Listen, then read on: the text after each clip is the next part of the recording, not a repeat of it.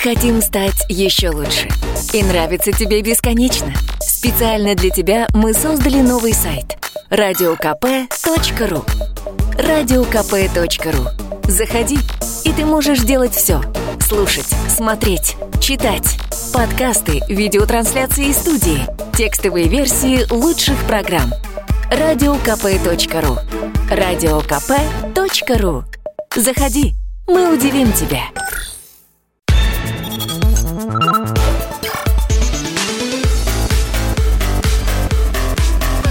Программа «Главное вовремя». Здравствуйте, друзья. Программа «Главное вовремя». Мы снова в прямом эфире. Мария Баченина. И Михаил Антонов, здравствуйте. Добро пожаловать. У нас холодно. В московский регион наступил, все-таки пришел... Невыносимо. ре- резкий минус пришел. Ну, А резкий это сколько? И, ну, я выходил, было минус 8. О, как! Да. Я даже боялась на термометр смотреть. У меня, знаешь, э, глаза то запотеют, то льдом покроются. Пока посмотрю, там уже на дорогу надо. Ну, в общем, э, закончился ретроградный Меркурий. Начались холода, не менее ре- ретроградные. Но, дружище, ты должен начать говорить, сколько осталось до Нового года. Все. А сегодня какое число-то у нас? Э, так. 21 Где я нахожусь? 21 Ну, точка 11, точка 19. 41 день остался до Нового года. Во как быстро да, посчитал. Надо новогоднее оформление сделать. Себе, да? Ну, я тебе мишуру сегодня вытащу, она вон в ящике, и повесишь на шею. Да, тебе надо татуировку с елочкой обновить. Да мне куда уж лепить татуировки. А, Маш просто каждый год новую елочку себе делает, да, э, за каждый избитый год. Так, серьезно теперь, Да, да. 8 9 6 7 200 ровно 9702. Это ваше сообщение на Viber и на WhatsApp. 8 9 6 7 200 ровно 9702. Есть телефон прямого эфира. 8 800 200 ровно 9702. Не забывайте о трансляции на YouTube-канале. Главное вовремя. Комсомольская правда. Вот сейчас вижу, нас показывают. Там можно слушать и общаться в чате. Недаром так много говорилось об инвестиционном форуме «Россия зовет», на котором вчера побывал президент. Он действительно сделал... э, ну, вот Дмитрий Смирнов, ведущий нашей рубрики «В коридорах власти», назвал это программными заявлениями. А, Мы сегодня с ним обязательно поговорим о закулисье этого форума. Но заявление действительно, я не знаю, как насчет программной, а такие уже подведения итогов года, оно состоялось. Оказывается, Россия установила рекорды. Рекорды, да. А, э, И по ВВП, и по инфляции, и рекорд по безработице. Вот рекорд по безработице, тут же думаю, что опять, опять да. Нет, на самом деле у нас, э, как выяснилось, Статистика штука такая, да, но все-таки президент об этом говорит. У нас количество безработных минимальное в истории современной России. Ну, то есть победили сами себя. Президент принимал участие, если уточнять, в дискуссии, э, которая называлась «Мосты над э, волнами деглобализации». Вы знаете, как я люблю, да, такой слог. Э, Ну и, в общем-то, давайте послушаем отрывок как раз о том, о чем э, Михаил Михайлович сейчас упомянул. Несмотря на снижение темпов глобального роста, в России сохраняется позитивная эконом- экономическая динамика. В прошлом году прирост ВВП составил 2,3%. За три квартала текущего года он скромнее, мы это все с вами хорошо знаем, и 1,1%. Но со второго полугодия, по оценкам Минэкономразвития, отмечается определенное ускорение роста. Что касается рынка труда, то сокращается безработица. В среднем за январь-сентябрь она составила 4,6% экономически активного населения. Это самое низкое, я хочу это подчеркнуть, самое низкое значение в современной истории России. Особое внимание хочу обратить на динамику инфляции. Текущий рост потребительских цен 3,6%. А в начале будущего года мы вполне можем увидеть цифру в 3%. И, а, может быть, даже ниже. Вместе с тем, снижение инфляции происходит быстрее, чем мы ожидали. И здесь есть определенные риски для оживления экономики, для динамики совокупного спроса. Нужно, и мы будем держать этот вопрос, разумеется, на постоянном контроле, в постоянном контакте Ну, слушай, вот э, те самые цифры, и все-таки вот то, что у нас безработица минимальная с, э, со времен э, современной России, то есть за последние 28 лет мы получили минимальную безработицу, это не может не радовать. Хотя э, читая и смотря вчера отрывки из этого выступления э, Владимира Путина, а там и стенограмму можно уже посмотреть, о чем именно он говорил. Знаете, вот у меня было ощущение, что это была такая подготовка, э, и все его заявления, подготовка к большой э, пресс-конференции, которая будет в декабре проведена, потому что помимо вот этих вот цифр о ВВП, об инфляции, о безработице, еще и говорилось о планах. Да. То есть я, я это сравнивал и с, с, такой, с, с таким анонсом пресс-конференции, и с, с такой репетицией новогоднего обращения. Это был, Хорошо он сказал. Это да? был сложный год, но ну и дальше... Ну, как раз о планах и о предположениях. Путин предположил, что некоторые страны Восточной Европы через несколько лет могут захотеть выйти из Евросоюза. По словам президента, противоречия внутри сообщества, то есть Евросоюза, возникли из-за особенностей распределения налогов, когда значительная часть средств передовых стран Европы идет на, цитирую, поддержание штанов тех, кто пока не достиг определенного уровня экономического развития, и это исчисляется десятками миллиардов евро. Ну и в качестве примера президент привел Великобританию, которая уже устала платить дотации. При этом Владимир Путин сказал, что Евросоюз нужен. А, ну, нужен как факт, как э, единица, и без него, в общем-то, сейчас сложно себе Европу представить. Но а, дальше он снова вернулся к внутренним делам. И э, цели, задачи, как там, цели намечены, задачи поставлены за работу товарищи. Да. Э, как говорил Никита Сергеевич Хрущев. А вот что сказал Владимир Владимирович Путин. Какие ключевые структурные вещи имею в виду? Мы об этом часто и много говорим. Но, к сожалению, продвигаемся пока, и это нужно сказать открыто, продвигаемся пока медленно. И это серьезный вызов, на который мы должны ответить. Прежде всего, правительству России, нашему деловому сообществу необходимо добиться кардинальных сдвигов в увеличении производительности труда на основе современных передовых технологий, роста квалификации и новых компетенций. Отмечу, что Россия активно внедряет стандарты WorldSkills в системе профессионального образования. И 1 ноября принято решение создать единый центр при правительстве. Он будет координировать и поддерживать развитие этого движения в России и в целом освоение новых профессий. Далее. Наряду с оборонно-промышленным, добывающим комплексом необходимо существенно нарастить конкурентоспособность других, прежде всего, конечно, гражданских секторов российской экономики обрабатывающей промышленности, сельского хозяйства, сферы услуг. Видимым результатом должно стать увеличение несырьевого экспорта. Напомню, перед правительством поставлены конкретные ориентиры на этот счет. Для этого в российской экономике мы ставим задачу запустить новый инвестиционный цикл, выйти на ежегодный объем вложений в основной капитал 25%, а в перспективе 27% ВВП. Задача вполне достижимая. Это что касается планов, которые поставлены. Но мы же понимаем, да, мы все помним, как выполнялись майские указы президента. То есть о, о планах сказано. Ну, тут люди уже, да, вот как раз в эту тему. Люди уже начинают удивляться и воспрашать у нас на мессенджерах, э, на YouTube, откуда эти цифры. Что это за цифры на бумаге у президента, в каком мире он живет. Но вот это, кстати, перекликается с тем, что Михаил Михайлович сейчас говорит. Задача ставится, но как там, быстро сказка сказывается, но не быстро дело делается. Это подождите, это, да, мы, да, еще, да, да, это да. мы еще не дошли до ключевой фразы. У нас а еще очень... есть ключевая Там, фраза. Подожди, сеч... Э, мы сейчас еще про Украину, мы еще про Советский Союз, а там же ключев... а, а, а там же была ключевая фраза о том, что, значит, нужно увеличить доходы населения. Мы с экспертом об этом поговорим. Ну, конечно, про Украину президент тоже говорил, тем более, что за две недели чуть больше.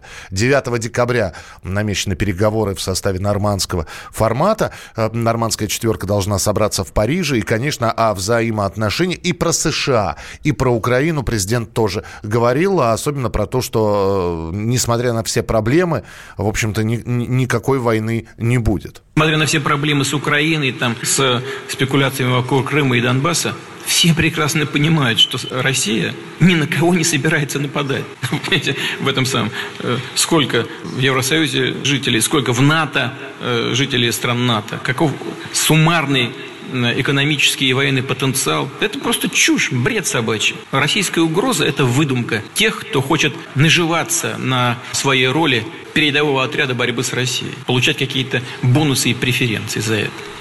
Э, это что касается про взаимоотношения с Украиной, особенно накануне встречи с, э, в том числе они наконец-таки увидят друг друга, украинский российский президент, а украинский президент Владимир Зеленский посетил возвращенные Украине корабли. Там туалетов не оказалось. А он захотел? Нет, он не захотел, он просто он провел ревизию. Что, сказ, что сказал Владимир Зеленский после того, как украинские корабли вернулись, э, Украин, те самые задержанные. Да, да, я понимаю, о чем речь. Я очень, надо, надо, конечно, голос Зеленского. Я очень рад, что наши, я очень рад, что наши военные катера на месте. Как мы обещали, мы вернули наших моряков и наши катера. То, что мы увидели, действительно не хватает и оборудования частично, и не хватает части вооружения. Сперли. Я увидел состояние. Будет расследование. Мы увидим все детали. Сказал Зеленский. Мы обязательно обратимся к российской стороне, чтобы они вернули все, что там есть. Это посмотри. А. Я вот не знаю, Знаете, какие мне, там... Мне кажется, не тот размах, чтобы, знаешь, вот тырить по мелочи. Последнее, что я слышал, что там нету туалетов. Ну, куда пропали? Тоже стырили русские? Я не знаю. Зачем нам туалет? Честные выборы в США стырили русские. Туалеты на Амери... Э, Америк... Господи, украинских э, э кораблях э, тоже мы. Да сколько ж можно? Это единственное, что там не привинчено было, что ли? Я не, не, совсем... Гальюн! О, Молодец! А могу, Молодец. когда захочу. Наконец-то Маша стала оперировать морскими терминами. Наконец-то Маша эрудит. Э эрудит. 8 9 6 7 200 ровно 9702. Так вот про ключевые доходы населения. Э, сказал Владимир Путин, э, про то, что их надо увеличить, несмотря на то, что вроде как зарплаты растут, а доходы населения не увеличиваются. Вот об этом мы поговорим с экспертом через несколько минут в программе «Главное вовремя». Присылайте свои сообщения 8 9 6 7 200 ровно 9702 и телефон прямого эфира 8 800 200 ровно 9702. Продолжение через несколько минут. Оставайтесь с нами на радио «Комсомольская правда». Главное вовремя. Мы вместе дожили до понедельника. Вовремя рассказали тебе о главном во вторник, среду и четверг. А теперь встречай пятницу. На радио «Комсомольская правда» новая программа. Каждую пятницу в 8.00 Сергей Мардан и Надана Фридриксон. Три часа самого острого эфира. Мардан и Надана. В программе «Опять пятница». Взболтай и можешь смешивать.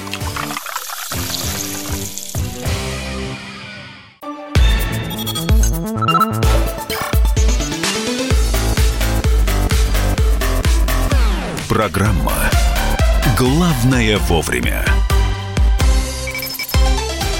Продолжается прямой эфир. Программа «Главное вовремя». Присоединяйтесь к нам 8967 200 ровно 9702. Итак, э, программные заявления, э, будем называть их так. Э, выступление Владимира Путина на инвестиционном форуме «Россия зовет». И, наверное, вот самое главное, что было сказано, что касается любого и каждого. Да, сейчас будем ближе к экономике подбираться и, собственно, к доходам населения. Но давайте начнем с общего и перейдем к частному. Итак, Владимир Путин про доходы населения. Считаю, что одним из ключевых индикаторов экономического развития, безусловно, являются доходы, реальные доходы населения. Известно, что сегодня заработные платы в России растут и в номинальном, и в реальном выражении. Однако при этом располагаемые доходы граждан практически стоят на месте. Безусловно, нужно изменить эту ситуацию. Это важнейшее направление работы правительства. И результаты здесь, конечно, пока весьма скромные. Вместе с тем, вновь хочу подчеркнуть, залог устойчивого долгосрочного роста благополучия граждан. Это, конечно, динамичное развитие экономики в целом.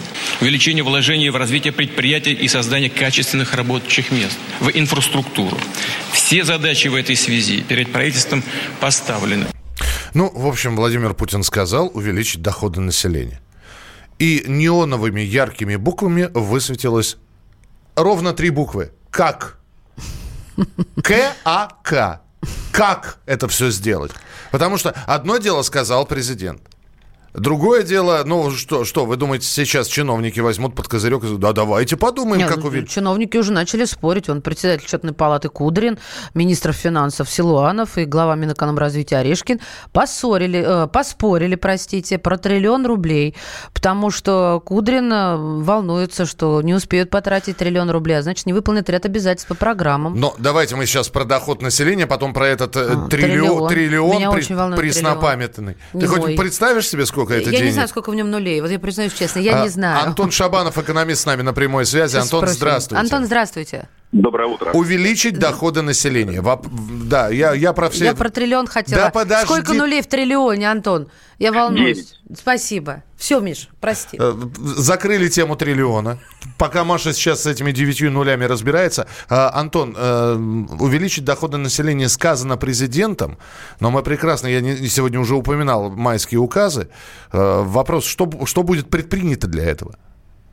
А, ну вот что будет именно конкретно предпринято, я предсказывать не могу, к сожалению, да, но вообще для того, чтобы это действительно сделать, это такая очень большая, сложная, как говорят, комплексная задача. И основной стимул здесь нужно сделать именно на развитие вообще всей экономики и прежде всего частного бизнеса. Ни одной стране мира не удалось как-то поднять а, доходы своего собственного населения без а, развития бизнеса, прежде всего малого и среднего, а не только крупного. И это очень непростая задача в наших реалиях, наших условиях, учитывая а, то, что у нас есть и взяточничество, и проверки бесконча... э, нескончаемые и так далее и тому подобное. А, Здесь ведь опять вопрос. Не- Нету, нету какой-то, какой-то конкретики. Я поручаю Министерству финансов, я по- поручаю Министерству экономического развития, я поручаю тому-то. Да? То есть, э, с одной стороны, президент э, вроде как маркер поставил, а теперь этот маркер будут перекидывать министерства друг на друга. Это туда, это И ему. все затянется, а потом А потом, Дмитрий, а потом там. Дмитрий Анатольевич скажет свою сакраментальную фразу. продержитесь, да.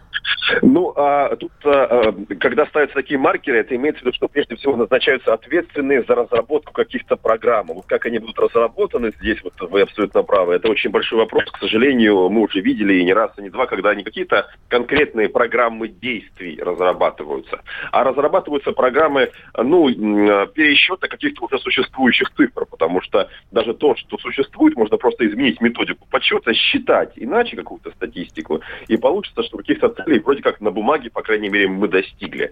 Хотелось бы все-таки, чтобы вот в этот раз, после этих поручений, а, были разработаны реальные программы, которые реально будут внедряться, но, опять же, не уверен, абсолютно Но- не уверен, что они будут на 100% А- именно такие. Антон, ну это как пример. Ну какие программы? Ну что нас спасет? Я не знаю. Ну, как а, пример а, мысли вслух. Ну, хотя бы вот, давайте так совсем по-простому. Если мы не можем отменить какие-то проверки, ну, давайте, предположим, будем все-таки не повышать налоговое бремя, а понижать. Либо давать какие-то льготы малому и среднему бизнесу в каких-то очень важных для нас секторах на какое-то время, там, год, три, пять, там, в зависимости от того, какой сектор, какие нужны льготы и так далее и тому подобное. На самом деле, много, э, э, можно очень много придумать того, что действительно будет воплощаться, ну, скажем так, в автоматическом режиме, без вмешательства человека. Поэтому действительно есть над чем подумать, но как и кто над этим будет думать, это вопрос. А воплощается другое. Сейчас говорят снова про прогрессивную шкалу налогообложения. И... А, ладно, давайте мы сейчас вернемся к триллиону, в котором все-таки 12 нулей. Как нам подсказали, сложно. В, в миллиарде 9, а в А, трилли- да, извините, ошибся, да, Да. да, прав, да. Э, Итак, э, Кудрин поспорил с Орешкиным и Силуановым. Камнем преткновения стал триллион рублей, которые власти не успели реализовать в этом году. А, Кудрин посетовал на это, значит, э, что триллион не будет потрачен, значит, не будет выполнен ряд обязательств по программам. Слушайте, я всегда думал, что если деньги остаются, его не успели потратить, это значит экономия какая-то. Почему его важно так потратить за оставшиеся полтора месяца? Ну, прежде всего, это создает спрос э, в экономике, то есть э, деньги живут, деньги работают, они вращаются. Это та сумма, э, на которую могло Ой-ой-ой. Ой, Антон, давайте мы вам перезвоним, вы пропадаете куда-то. Такое, Срочно перенабор. такое ощущение, что товарищ ФСБшник услышал слово триллион и начал нас глушить. Антон Шабанов, Запись.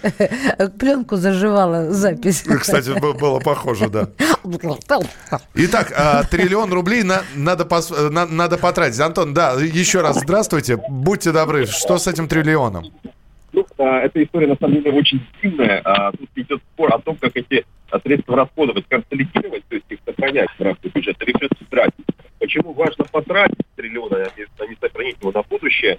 Потому что две школы. Одна говорит, давайте сохраним на черный день, а вторая говорит, зачем сохранить на черный день, потому что этот триллион может потратить сейчас в экономике для того, чтобы она работала, для того, чтобы как раз этот триллион э, вырос наш ВВП. То есть у нас экономика расти быстрее. Uh-huh. Вот мы как раз просто увидели, как две школы, э, известные в экономических кругах, Кудринская и как раз действующей власти столкнулись вот именно в этом споре. Слушайте, ну ведь Кудрин всегда за экономию был. Мы, мы, мы же помним, а, благодаря Алексею Леонидовичу появился этот самая э, финансовая подушка. У него денег, когда он был на посту министра финансов, не допросишься. А сейчас он говорит, надо срочно потратить этот триллион.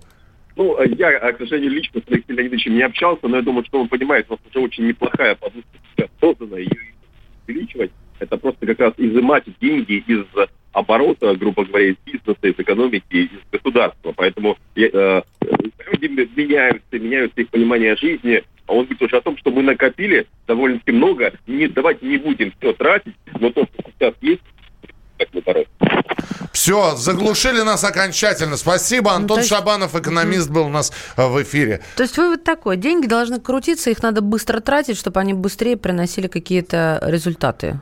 Я, ты знаешь, я, я не знаю, вот насчет фразы «быстро тратить», да? Но было же дело, когда Кудрин уже жаловался на низкие темпы э, расходования бюджета, а, потому что в первой половине 2019 года было, чуть века не сказала, было потрачено лишь 42,5% э, от запланированного, и это антирекорд. Ты понимаешь, сейчас, не будучи экономистом, наверное, любой человек понимает, ну. что э, вот есть триллион, до конца года осталось меньше полутора месяца.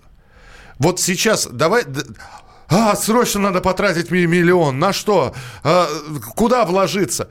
Понимаете, э, Силуанов тот же самый говорит, что кабинет министров просто жестче стал подходить к расходам. А, сейчас отслеживается каждая копейка. Конечно, говорит он, бюджет надо исполнять на 100%, но какими средствами? Не заботиться об эффективности, я думаю, тоже неправильно. Эти деньги никуда не делись.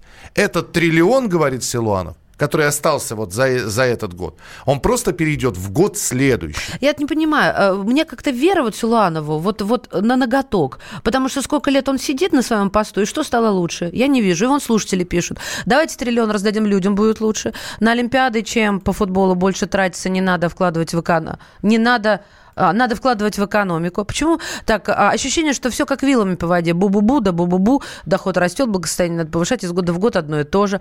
А, а и так далее, и так далее. Специально это бу-бу-бу чтобы вы послушали и сравнили, ну, и, и, и на себе применили это. Это же наша работа, как он применит на себе человек. У вас доходы... У него триллиона нет. Нет, мы, мы не про триллион, мы про доходы сейчас. Ну, У тебя выросли доходы за этот год? Нет. Вот. Про себя? Нет, они выросли только благодаря тому, что я стала больше работать. И где-то, ну, я стала и больше тратить. А? Налог подрос вон за автомобили. Все. Кровопийцы. Сколько? Остановись. Остановись, Остановись. Мария.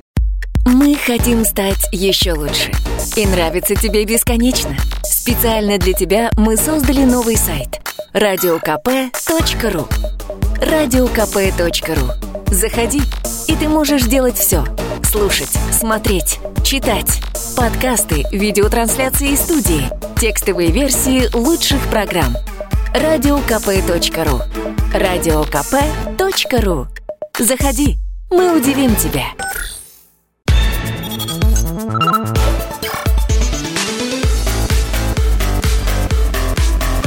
Программа «Главное вовремя».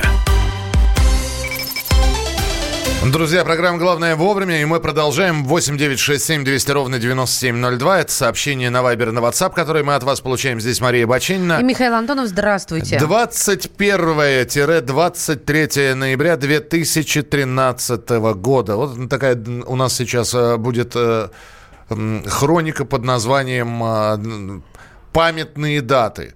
Начало массовых акций протеста в Киеве, которые войдут в историю как Майдан 2013 года. И давайте мы сейчас освежим вам в память, для вас и для себя в памяти, как все это начиналось. Тогда, 6 лет назад, именно в эти ноябрьские дни. Справка. 21 ноября 2013 года на Украине начались акции протеста сторонников евроинтеграции, которые были недовольны тем, что власти приостановили подготовку подписания соглашения между Украиной и Евросоюзом. Кабинет министров Украины объяснил свое решение необходимостью развития экономических отношений с Россией и СНГ. В качестве же причин протестов называют высокий уровень социальной несправедливости, поляризацию доходов и уровня жизни населения Украины и разгул коррупции. Первоначально акции протеста протекали спокойно, но ситуация изменилась 24 ноября, когда число людей на Европейской площади увеличилось до 100 тысяч человек. Колонна протестующих двинулась к зданию Кабинета министров Украины, который был оцеплен бойцами милицейского спецподразделения. Со стороны митингующих в направлении Кабмина полетели дымовые шашки, несколько раз брызнули слезоточивым газом. Правоохранители в ответ тоже применили слезоточивый газ и достали дубинки. 28-29 ноября 2013 года в Вильнюсе прошел саммит Восточного партнерства, на котором так и не было подписано соглашение об ассоциации Украины с Евросоюзом. После разгона Евромайдана спецподразделением МВД 30 ноября акцент митингов сменился на требования отставки правительства и президента. Протест принял радикальные формы. Столкновение с сотрудниками правоохранительных органов, блокада административных зданий и органов государственной власти в Киеве и захват административных зданий в центре Киева. 22 февраля 2014 года на Украине произошел насильственный захват власти. Верховная Рада нарушила договоренности между президентом Виктором Януковичем и лидерами оппозиции, изменила Конституцию, сменила руководство парламента и МВД, отстранила от власти главу государства и назначила президентские выборы на 25 мая. Янукович впоследствии был вынужден покинуть Украину, опасаясь за свою жизнь. 23 февраля постановлением Верховной Рады, исполняющим обязанности президента Украины, был назначен спикер Рады Александр Турчинов. 27 февраля украинский парламент утвердил состав так называемого правительства народного доверия. Премьером стал Арсений Яценюк. Ну что же, вот такая вот э, была хронология событий. Ну а сейчас с нами на прямой связи Дмитрий Стешин, специальный корреспондент «Комсомольской правды». Дим, привет. Дима, привет. Да, доброе утро. Я вспоминаю 2013 год, когда э, мы в прямом эфире все за этим, за всем наблюдали. Вспоминали тогда еще Майдан 2004 года, оранжевую революцию. Э, прошло время. И сейчас уже 6 лет со второго Майдана.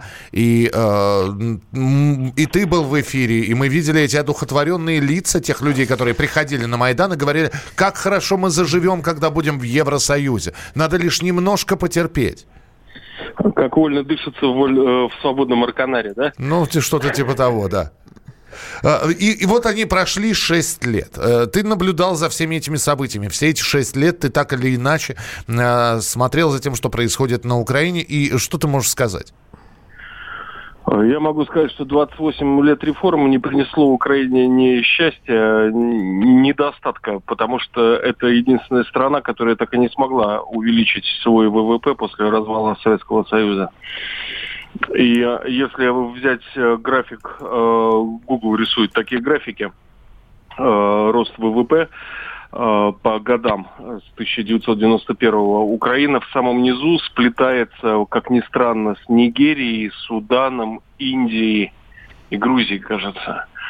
И вот по мнению аналитиков, ей не вырваться из этой петли – если она не вернется в лоно, скажем, русского мира или там в российскую орбиту, вот как сделали некоторые страны, там типа Казахстан, например. Слушайте, а... к, к сожалению, осознания еще этого нет, они еще не понимают. Вот про осознание, Дим, смотри, я помню прекрасно это время, я тогда очень часто бывала в Киеве, и э, ничего серьезно не воспринималось, по крайней мере, мною. Не знаю, наверное, специалисты видели куда вперед на 10 шагов. Вот как ты считаешь, люди, которые принимали участие, которые следили за этим, ну, украинцы, люди, которые там живут, они как это воспринимали? Действительно, как глоток свободы, сейчас вот заживем, или серьезно не относились, потому что был до этого опыт более-менее мирный? А, слушайте, в разгар Майдана, это февраль перед расстрелом Небесной Сотни, там бросили информацию, что напали на киевский еврейский общественный центр. И мы с Коцем пошли посмотреть, что это за центр и кто на него напал. Мы вышли за пределы Майдана, вот буквально прошли километр, видели ослепительно белый снег, киевлянок в шубках, спокойно ездящие машины, тишина – Я так тогда вот остро понял, что Майдан – это развлечение какой-то ограниченной группы людей э, и группы доброжелателей, которым, в принципе, заняться было нечем. Ну, вот месяцами сидеть в этих палатках. Ну, их там кормили, правда. Вот э, в связи со всем этим, получается, что эта группа людей взяла и всех сделала, извините за жаргон. И это не может быть стихийным чем-то. Хотя я могу, конечно, быть не права. Но получается ли вот так со стороны уже, со, со стороны многих, ну, много лет прошло, глядя, что это все-таки была такая конкретно подготовленная, разумная, с разумным подходом, планом акция? Более того, я скажу, что наши недоброжелатели играли в долгую, начиная с 40-х годов. Например, а, всех участников там э, бандеровского подполья, кто смог выбраться за границы Советского Союза, а, деятелей там из дивизии Нахтигаль, их почему-то без разговора приняла Канада, приняли Соединенные О, Штаты. Вот это, вот это а, маркер, кстати, да, сегодня Австралия. В 2015 угу. году мы были в Луганском университете э, Шевченко. Там вскрыли какие-то помещения, Украинского культурного центра обнаружили 40-футовый контейнер бандеровской литературы. Я вот там копался, значит, в этих тоннах книг и забрал с собой несколько, несколько раритетов, например, бандеровские книги, изданные в 50-х годах в Австралии, э, в Штатах, э, в Канаде. То есть они играли совершенно четко в долгу и понимали, что рано или поздно они все-таки сделают из Украины антироссию. Ну и плюс вот последние 25 лет воспитания там выросло совершенно другое поколение. Оно, собственно, и сработало на Майдане. Слушай, ну и... откуда же было все-таки, я, Дим, я все, все вернусь к тому самому вопросу. Вот э, я еще, я удивляюсь э, э, украинской нации только тем, что они, они искренне верят в то, что делают. Я просто общался с огромным количеством людей, э, которые приезжали э, из Киева, из э, Полтавы в 2004 году, оранжевая революция. Это, угу. это, это, это, это были светящиеся лица, они были так довольны, они были так счастливы. Было такое очарование всем этим, и в 2013 году я видел точно такое же. Они очаровываются, они увлекаются, они, они знаешь, как вот сейчас, ну вот подождите, сейчас вот это вот сейчас все пройдет, да, Миш, и мы, так, и мы такое лучше. отстроим. Я не, ну, ты Все в штаны что? наложат, мы, мы такое настроим. Ну, нет, и, я и, это понимаю прекрасно. И, и все. Миш, э, я тоже благосклонно отнесся к Майдану на первом этапе. А, я искал оправдания, я думал, ну да, вот такая выкрестовалась украинская нация, вот у них сейчас нацбилдинг вот происходит, да, строение нации. А потом вдруг как полезла из всех щелей русофобия. Так что мы с Котцем вообще на Майдане боялись по-русски разговаривать. Вот. И тогда мне все сделалось наоборот, потому что на русофобии ничего не построить, на ненависти. Это плохой фундамент для строительства чего угодно. Смотрите, слушатели пишут вот прямо сейчас, да, онлайн. Если бы Янукович не стал жестко разгонять Майдан, то ничего бы не было. Там народу было все меньше и меньше. А после того, как избили студентов, пошла мощная эскалация протеста, которая и закончилась свержением Януковича. Прокомментируй. Ну, люди, которые организовывали Майдан, они нашли бы всегда любой повод. Через месяц бы нашли котов, выброшенных из лавры, да все что угодно, скверик там в центре Екатеринбурга. Им важен был повод. И э, если они уже как бы настроились на свержение власти через улицу, э, я думаю, ну, Янукович, может быть, оттянул бы на месяцок бы. А здесь пишут, а, Дима, что, что вы пристали к Украине? У них там все хорошо. Хорошо ли у них, Дим? Я не считаю Украину всю отдельным государством. Я считаю, что там живут русские люди, вот, к, к сожалению, в плохом очень положении. И господин Затулин, э, депутат и директор Института стран СНГ, мне вот буквально месяц назад в интервью сказал, что он раньше был сторонником того, чтобы оставить всех э, ну, русско- русскоязычных вменяемых людей на Украине, не давать им выезжать как ну, такой стабилизирующий элемент. А потом вот он вдруг понял, это его слова, что их э, переформатируют с такой скоростью, что нужно действительно всех забирать здоровых, чтобы они не заболели. А вот еще спрашивают, что за снайперы там были. Снайперы лупили с, обе, с обеих сторон. Они лупили Говорят, со стороны израильтяне, Майдана. израильтяне тут э, люди пишут. Израильские военные, нет? Это фан- Я фантастика? могу сказать одно. Снайперы стреляли с обеих сторон. Они лупили со стороны Майдана и со стороны Банкова из крыши правительственного квартала. Я это знаю точно, потому что один из правительственных снайперов мне чуть не вышел по мозги на черной лестнице гостиницы Украины. Он промахнулся, ну не знаю, на, на миллиметр, наверное, мимо головы. Дим, спасибо тебе Спасибо. большое. Мы продолжим через несколько минут э, уже с точки зрения политологов то, что происход- происходило тогда на Украине и к чему за 6 лет эта страна пришла. Мы обязательно услышим мнение эксперта. Ваши сообщения 8967 200 ровно 9702. 8967 200 ровно 9702. Это программа «Главное вовремя». Присылайте свои сообщения. Прямая трансляция в YouTube. У нас есть своя страница «Радио Комсомольская правда». Подпишитесь, пожалуйста, на страницу. Там сейчас идет как раз программа «Главное вовремя». Можно смотреть, можно писать свои комментарии в YouTube. Мария Бачинина. Михаил Антонов. Главное вовремя. Всем привет, я Максим Коряка. Радио «Комсомольская правда» проводит всероссийский конкурс предпринимателей «Свое дело». Все началось с моей программы, где я рассказываю о том, как создать и сделать прибыльным свой бизнес. Постепенно радиопередача выросла в масштабный проект для уверенных и амбициозных людей. Расскажи о себе на сайте своедело.кп.ру, стань участником конкурса и получи возможность выиграть главный приз – рекламную кампанию на 1 миллион рублей – Твой бизнес, твой успех, твоя премия, свое дело.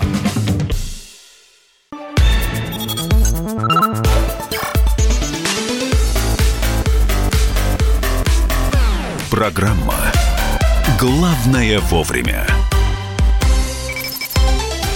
Итак, Майдан 2013 года, 6 лет назад это все началось. Ну и э, такое ощущение, что продолжается до сих пор. А Потому что... продолжается, потому что, например, завтра планируется массовая акция протеста в Киеве, и об этом уже была пресс-конференция, э, заявили об этом лидеры нескольких националистических организаций. Что меня волнует? Смотрите, а, вот э, товарищи из добровольческого движения, Черный комитет, Национал-патриотического движения Украины говорят, э, что процесс разведения сил от линии соприкосновения в Донбассе, а, они называют это сдачей национальных интересов страны. Кроме того, э, требуют остановить этот процесс, в том числе радикалы хотят освобождения из тюрем нескольких десятков ветеранов АТО, которые попали туда по подозрению в совершении уголовных преступлений. Смотрите, какая штука. То есть есть огромное количество людей, кому нужно развернуть все это дело вспять и остановить э, мирное урегулирование. Э, Вы знаете, вот я говорю о том, что 6 лет назад это все началось, э, и, казалось бы, началось у них, а продолжается в том числе и у них, и у нас. Потому что ну, у меня такое ощущение, что мы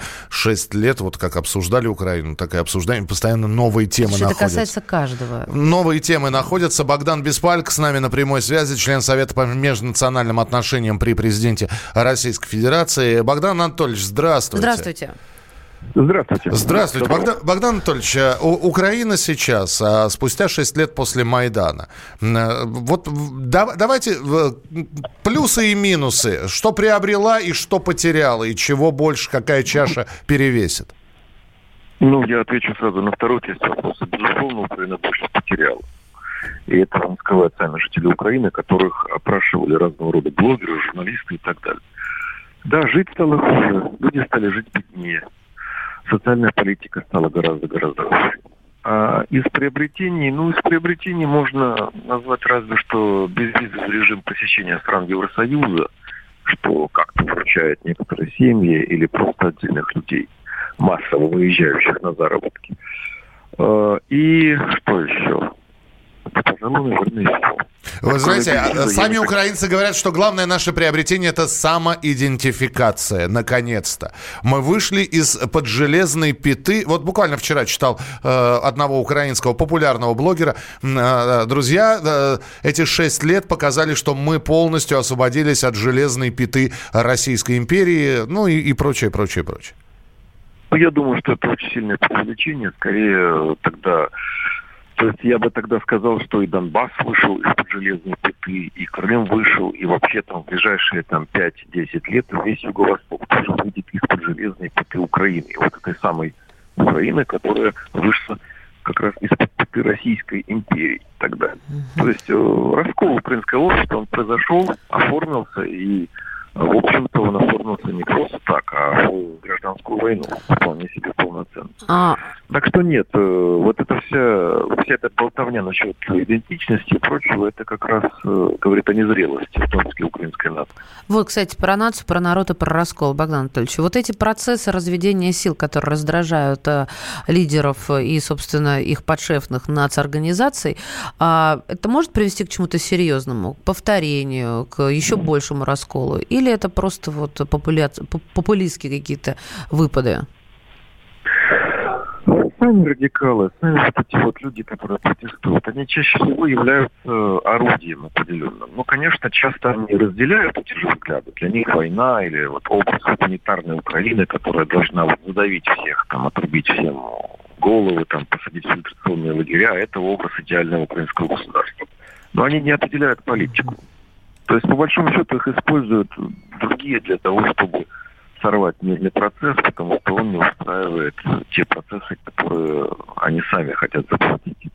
Ну, например, процесс давления на Россию постоянно действующий или на Евросоюз, потому что именно Евросоюз теряет в основном от э, санкций в отношении Российской Федерации. Понятно. Спасибо, да, Богдан Анатольевич, спасибо большое за комментарий. Богдан Беспалько, член Совета по межнациональным отношениям при президенте Российской Федерации. Но эта тема сегодняшняя на Майдана 2013 года будет подниматься периодически в наших эфирах, и в частности сегодня в 9 часов вечера в программе «Простыми словами» а, Андрей Норкин будет говорить а, тоже про Украину, кто будет приглашен, чему все-таки, э, каким темам будет посвящена сегодняшняя передача, сам Андрей расскажет.